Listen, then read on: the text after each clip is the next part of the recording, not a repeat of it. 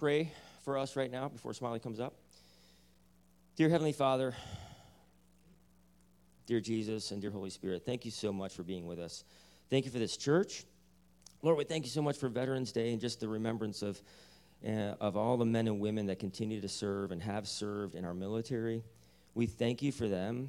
We thank you for their service and their sacrifice to our country so we can have the freedoms that we have and that we enjoy each and every day. We pray that you'll just bless them as they bless us.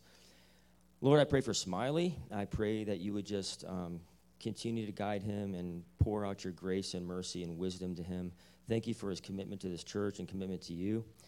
And I pray that you would just help him speak the words of Jesus so that we can actually be inspired to be more like you. And Holy Spirit, we just thank you so much for being here. I, I, I welcome you. We welcome you, Lord, and we just thank you so much for um, who you are. And I just pray that you would open up our hearts and our minds and our souls so we can receive the word and be changed from the inside out. In Jesus' name we pray. Amen. Thanks, Jeff. Good News Church. Um, do you know we're in the hope business, that we're actually hope dealers? And uh, what we peddle is hopium. We get to offer hopium to others. And when people hear the good news, people put their faith in Christ. And this week we rejoice at seeing one person who put their faith in Christ, and we rejoice with that. Don't you love to hear good news? Because if you turn on the news, what you often hear is just bad news after bad news after bad news. And, and the good news we're really going to focus in on today, the point of the message today, is that Jesus is the resurrection and the life. Would you say that with me? Jesus is the resurrection and the life. I did a memorial service yesterday.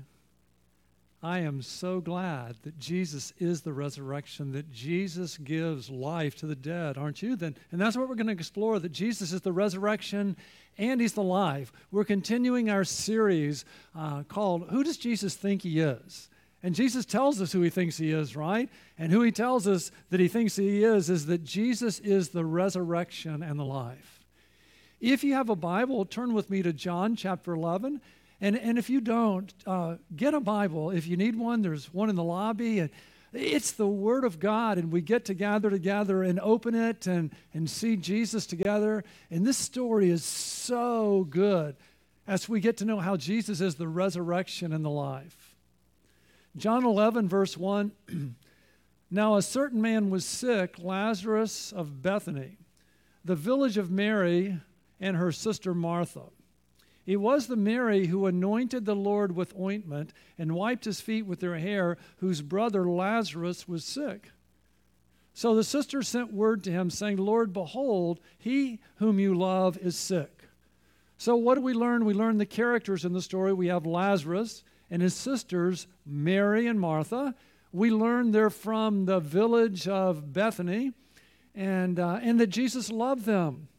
They were friends of Jesus. In a world that was very hostile to Jesus and increasingly hostile, he was welcomed in their home. Don't you love Sunday morning? Isn't it a friendly place, a place in a hostile world to our faith where we can come together? And that's what the home of Lazarus and Mary and Martha was to Jesus, a safe place where he was welcome. So Lazarus is sick, and the sisters sent word to Jesus that he was sick. But when Jesus heard this, he said, This sickness is not to end in death, but for the glory of God, so that the Son of God may be glorified by it. Isn't it nice to know that God is sovereign, and even when bad things come into our life, God has a purpose in it, that Lazarus' sickness was going to bring glory to God? Now Jesus loved Martha and her sister and Lazarus. So when he heard that he was sick, he then stayed two days longer in the place where he was. Well, if he loved them, why didn't he come? As we get to know the story, we're going to find out that when Jesus gets to uh, where Lazarus is, he's been dead for four days. So Jesus was beyond the Jordan River, and, and Lazarus was probably already dead when the messenger got to him and said that Lazarus is sick. Um,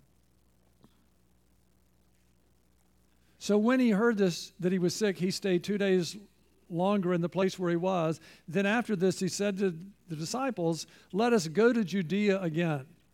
The disciples said to him, "Rabbi, the Jews were just now seeking to stone you, and are you going there again? Don't you know it's dangerous?" Jesus answered them, "Are there not twelve hours in the day? If anyone walks in the day, he does not stumble, because he sees the light of the world. But if anyone walks in the night, he stumbles, because the light is not in him." Jesus was still here on earth, and he was still working. Then he said, uh, this he said, and after he said to them, "Our friend Lazarus has fallen asleep, but I go so that I may awaken him out of sleep." The disciples then said to him, "Lord, if he has fallen asleep, he will recover."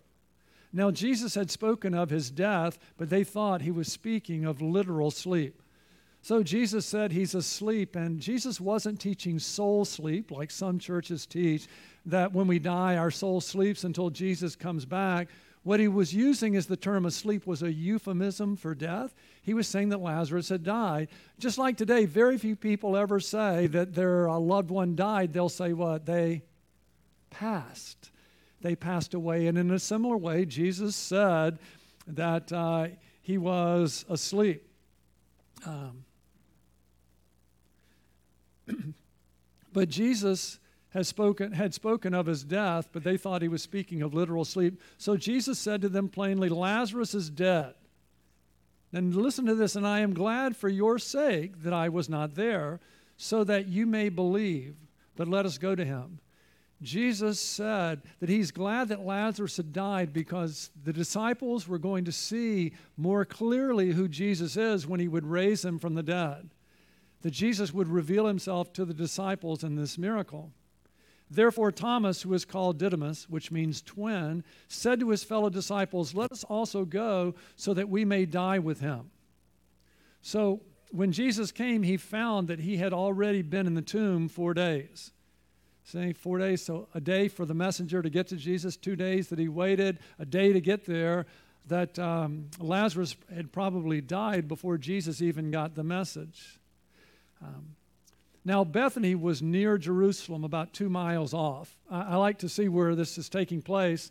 So I have a map here, and, and you see Bethany. It's a little bit east of Jerusalem. That's where this is taking place. It's about two miles east of um, Jerusalem.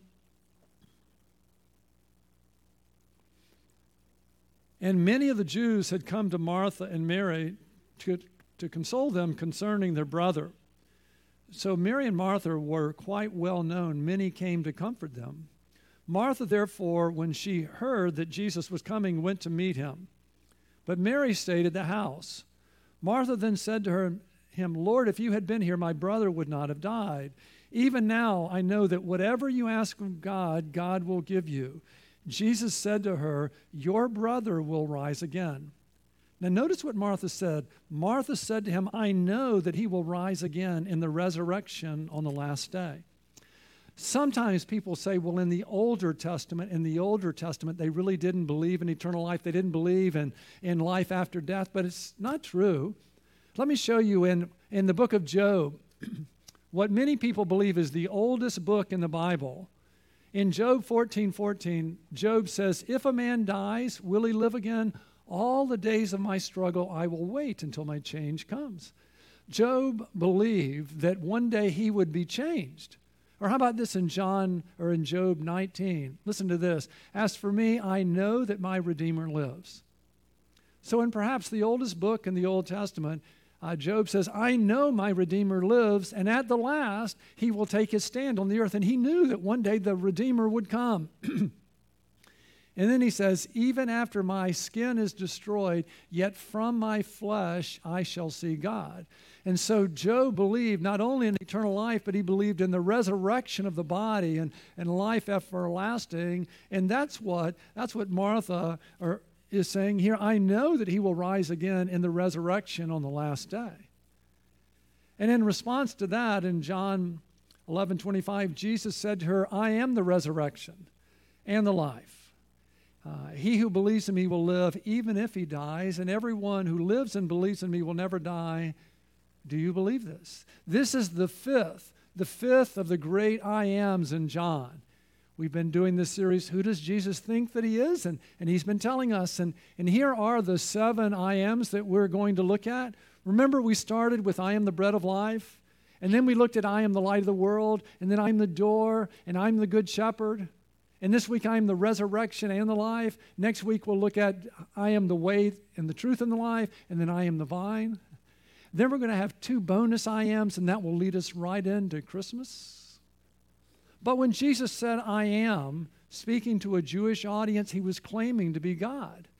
And notice what he says, I am the resurrection and the life. He doesn't point and say, there's the resurrection, there's the life, run there. No, he says, I am.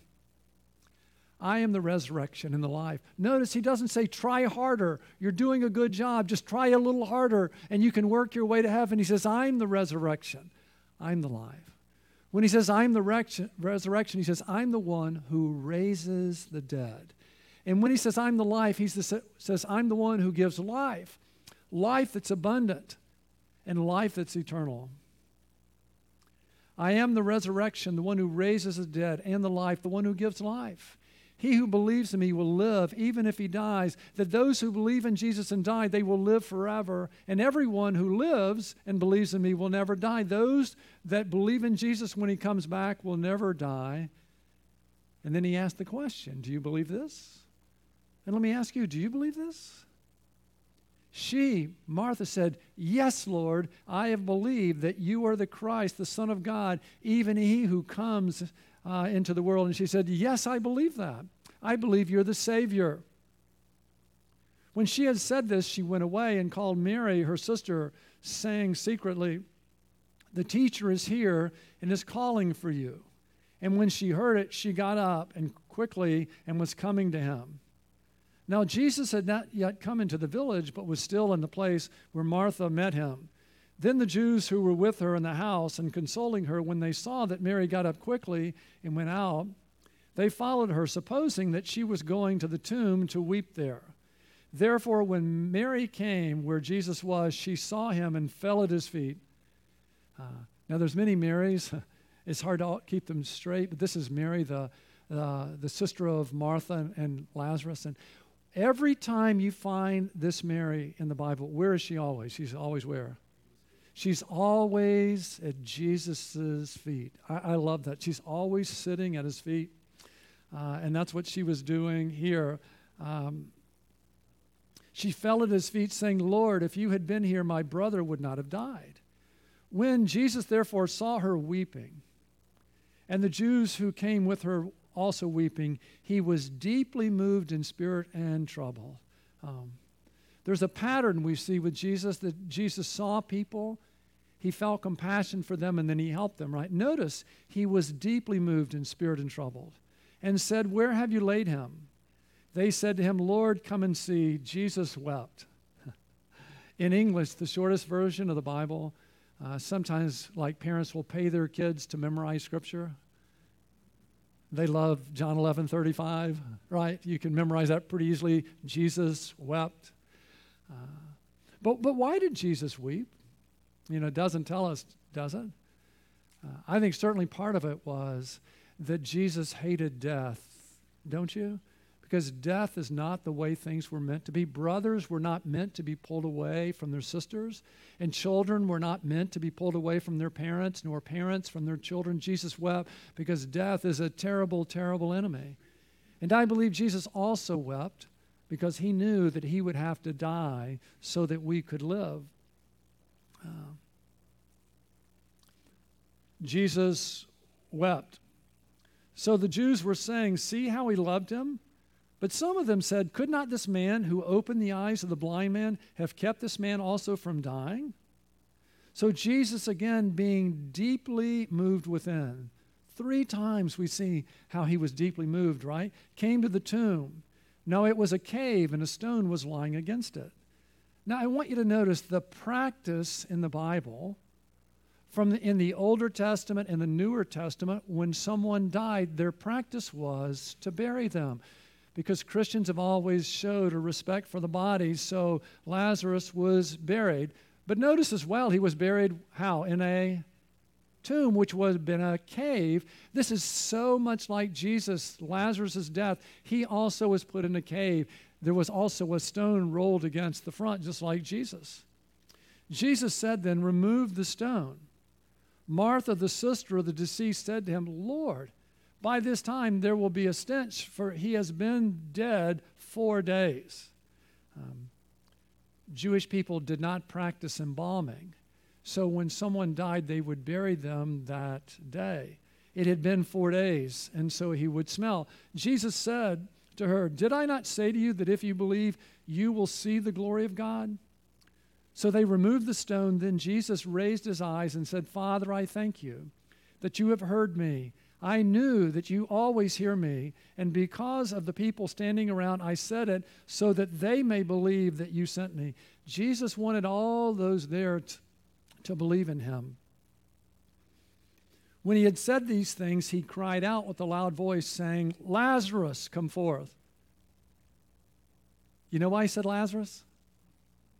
Because if Jesus had just said, come forth, do you know what would have happened? All the dead, all the tombs would have come forth. And that will happen one day. One day, one day the Bible says Jesus will come back and Jesus will speak, and all the dead who've ever lived will rise bodily from the grave, just like Lazarus did here. But Jesus didn't want that to happen, so he just said, Lazarus, come forth. The man who had died came forth. Now, I want you to know, Lazarus didn't want to. You know why? Because he was in paradise. And so Jesus says, Lazarus, come forth. And Lazarus, I'm not, I'm not so sure I want to, right? Why would he want to leave the land of the living to go again to the land of the dying? Why would he want to die again? But when Jesus calls, people respond, right? The man who had died came forth, bound hand and foot with wrappings, and his face was wrapped around with a, with a cloth. Jesus said to him, unbind him and let him go. Let me ask you, what can dead men do? What can they do? What? Nothing except maybe stink, right? But listen, when Jesus spoke, Lazarus came to life, and then he heard his voice, and then he responded. You know why? Because Jesus is the resurrection and the life. And when Jesus speaks, the dead come to life. Now notice the reaction. Therefore, many of the Jews who came to Mary and saw what he had done believed in him. Many believed, but some of them went to the Pharisees and told them the things which Jesus had done. Uh, but others went and reported that this because they responded to Jesus in a very hostile way.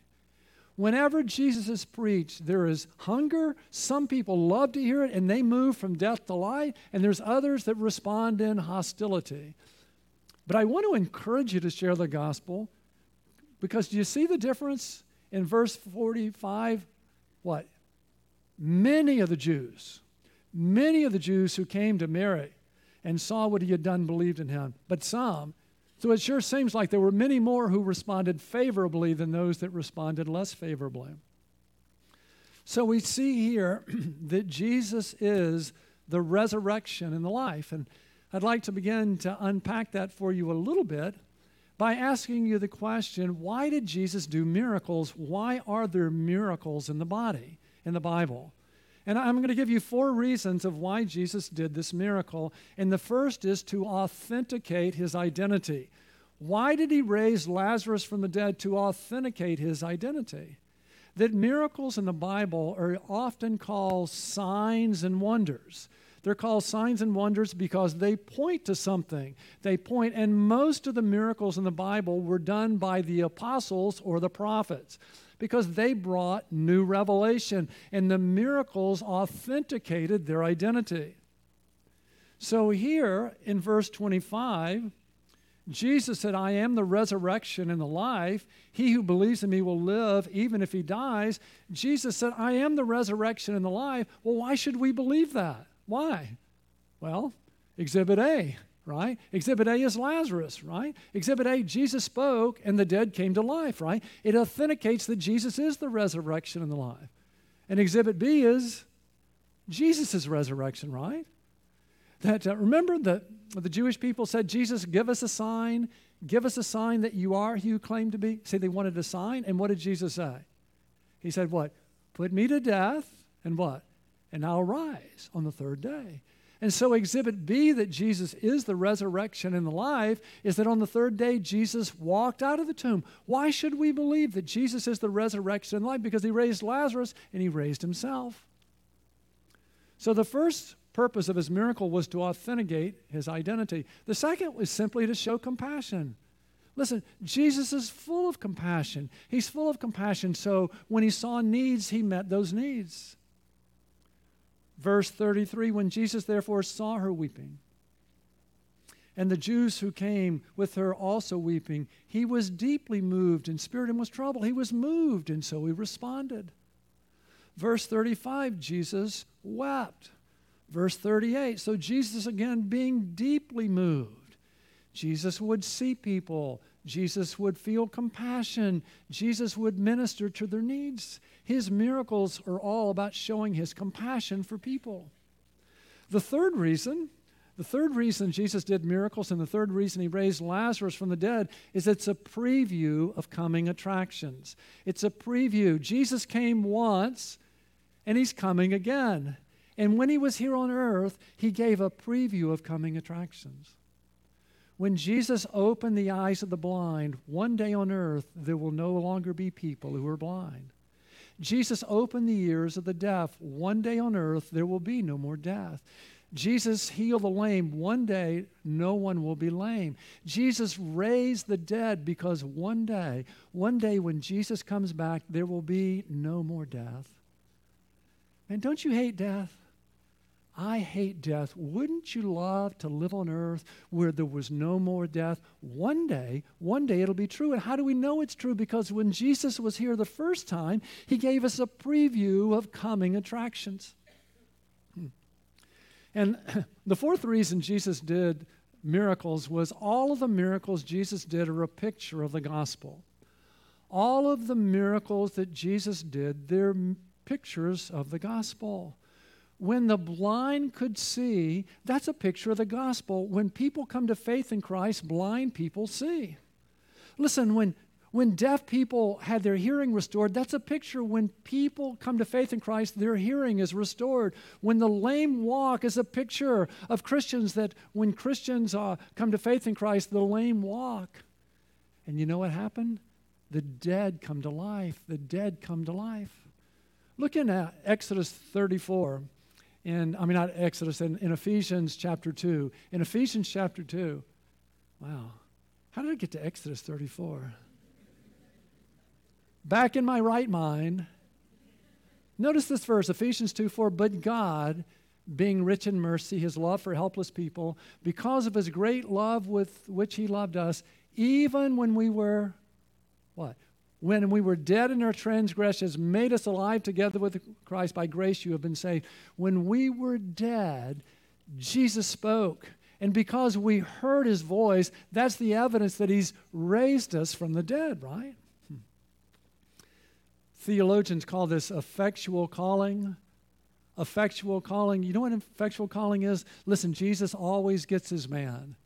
He always gets his woman, because when Jesus calls someone, not only does he send someone to share the gospel, but he sends the Holy Spirit to raise the dead, to raise the dead so that the deaf can hear and the blind can see and the lame can walk and the dead come to life. Oh, people often ask me, Smiley, you know, have you ever seen a miracle? Every, every conversion is a miracle. Because every conversion, the dead come to life, and the blind see, and the deaf hear, and, and the lame walk. So, why did Jesus raise Lazarus? Why did Jesus do miracles? To authenticate his identity. It, it was to show compassion. It was to give us a little preview of coming attractions, what it's going to be like on the new earth. And they're all a picture of the power of the gospel. So, let me ask you, do, do you believe the gospel? Look at verse twenty-five. I am the resurrection and the life. He who believes in me will live even if he dies. But what he's saying is if we don't believe, then we won't live, right? Huh. Listen, do you believe the gospel? Do you believe both the bad news and the good news of the gospel? Uh, the bad news of the gospel is we have a problem called sin. The Bible says it's a universal problem. It says for all have sinned and falls short of God's glory, uh, that we all do and say and think things we ought not to of. I mean, can we talk? Aren't you afraid the people in here might find out what you did this week or what you said or what you thought? God knows. And you know, sin is primarily not an offense against others. It's a crime against God. And we're all guilty. And God says what we deserve for our sins against him is eternal death, which is hell itself.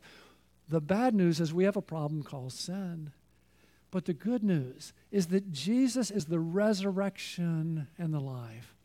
That Jesus is God the Son who put on flesh and came to earth to seek and save helpless sinners. Oh, this week we were reading in First Peter, weren't we? Look at this verse. You want some good news? For Christ. Do you know who Christ is? He's God made man. For Christ also died for our sins. God the Son put on flesh, came to earth, lived a perfect life. Unlike all the sacrifices in the Old Testament, he died once for all, the just for the unjust.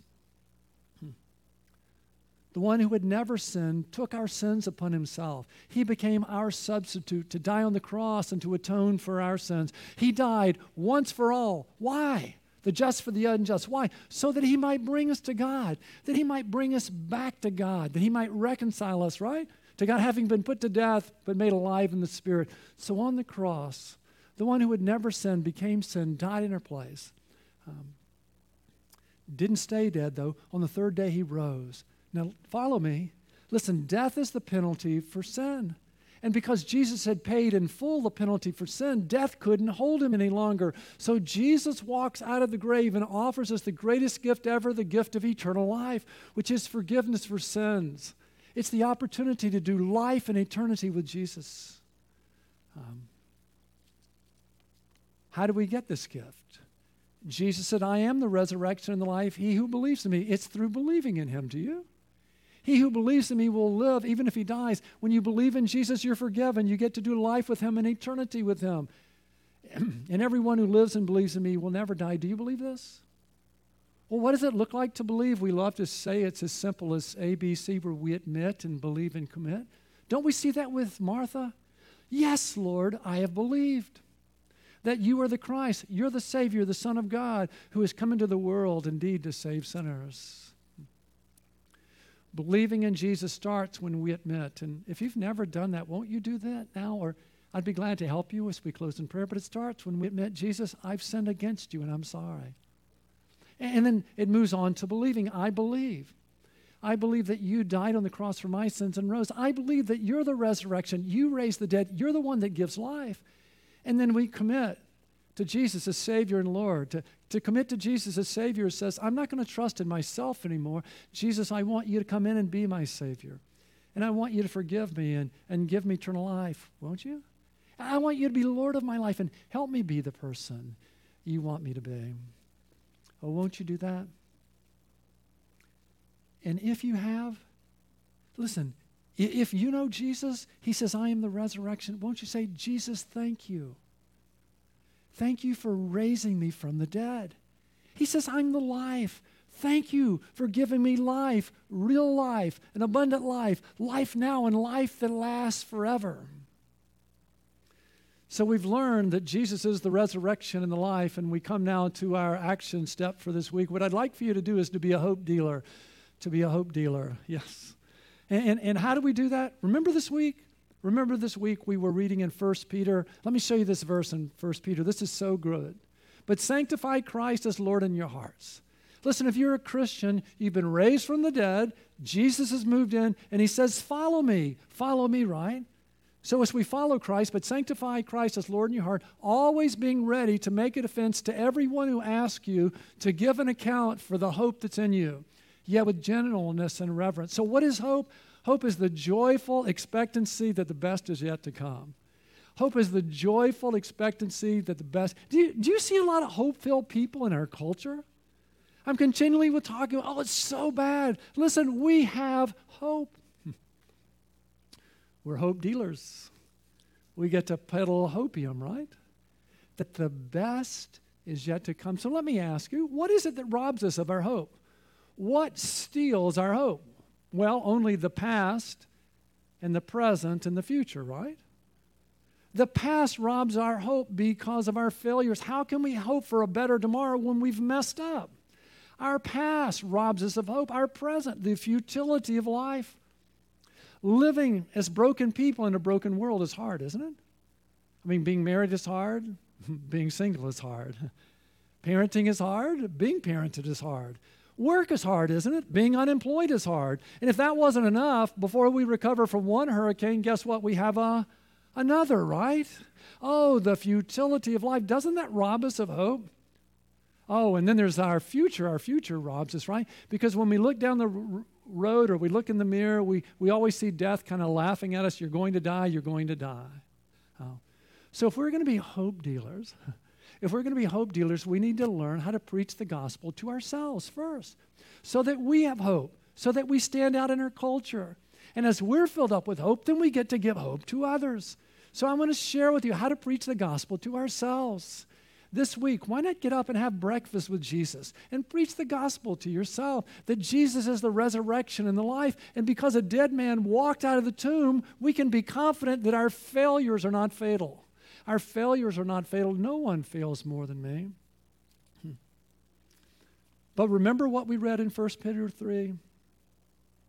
For Christ also died for sins once for all. How does our culture deal with failures?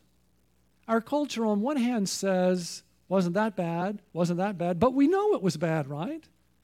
And then on the other side, our cancel culture what says, what you did was so bad, what? There's, there's no way back. There's no way back. But what does the gospel say? The gospel says our sins and our failures are a really big deal. But God the Son paid the penalty for our sins. And the moment we believe in Christ, we are forgiven of all of our sins. I don't know about you, but no one fails more than me, and I am so thankful to be a Christian. I'm so thankful to know the resurrection and the life. And he walked out of the tomb, and I know the penalty for my sins are paid in full, and our failures are not fatal. I preach that to myself over and over again, won't you? Listen, we need to preach the gospel to ourselves every day that our fi- our lives are not futile. Our lives are not futile. Life is hard, isn't it? But notice what Jesus said. I am the resurrection and the life. Listen, Jesus says, I've raised you from the dead. I've got a purpose for your life. I am the resurrection and the life. Listen, to be a Christian, we have a friend. We have a friend we get to do life with. We have a purpose. Jesus has left us here on earth to be hope dealers. We're surrounded by people without hope, and we're here to offer them hope. And he encourages us. Look at verse forty-five. Many of the Jews... You see, when, when the gospel is shared, there is hunger, and many will come to faith in Christ. There's also hostility, like we read in verse forty-six. Listen, our lives are not futile. We get to do life with a friend. Our life has purpose. And, and, and listen, our, our death is not final. Our death is not final. Isn't that what Jesus said? I am the resurrection and the life. He who believes in me will live even if he dies. And you know what's so great about Jesus? Jesus went first, right? Jesus shows us what's going to happen to us when we die, right? Don't you remember him on the cross? Don't you remember he said to the thief, remember what he said? He said, today you'll be with me in paradise. You know what our future looks like? The moment we die, we go to paradise. That's pretty good, right? But you know what the best thing will be? We'll be with Jesus in paradise, right? Huh. Wow. So thankful to be a Christian, right? We need to preach the gospel to ourselves, don't we? We preach the gospel to ourselves, right? So that we realize that our failures are not fatal and our lives are not futile and our death is not final. And then after we're filled up with hope, we can give it away. Huh. Listen, I, I want to offer you an opportunity to, to preach the gospel to others. See Priscilla up on the front row? Priscilla has a heart for all the people moving into our county and, and into the new neighborhoods on, on Wildwood. And so Priscilla is forming a team of people. She's developed a door hanger, and, and they're going to walk through the neighborhoods that are, that, and all the people moving in, and, and invite them to church and invite them to come and see Jesus. And so if you'd like to be a part of that team of, of going out and sharing that hope with others and inviting people to come and, and praying that God might open up gospel conversations, would you mark that on your card? Because we'd love to have a team of people that are walking through neighborhoods and inviting people to come. When we're filled with hope, we want to offer that hope to others, right? Huh. Oh, who do you know? Who do you know who'd love to hear what we learned today? Who do you know who's undone by their failures? Won't you go and share?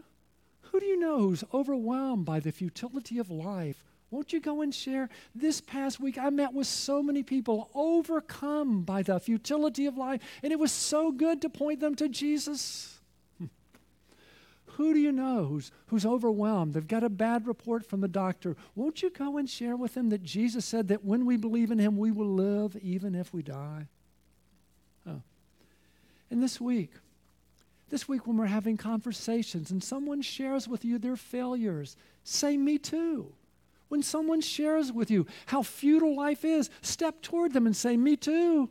When someone says that, that listen, that, that they got a bad report or, or they're afraid of dying, say me too, step toward them and then say, hey, could I share with you? Could I share with you what we learned in church on Sunday? You know what we learned? That Jesus is the resurrection and the life. And you know what that means? It means that our failures are not fatal. It means our lives are not futile. It means our death is not final. This week, let's remember, Jesus is the resurrection and the life. And let's preach that to ourselves. And then let's go and preach it to others. Let's pray.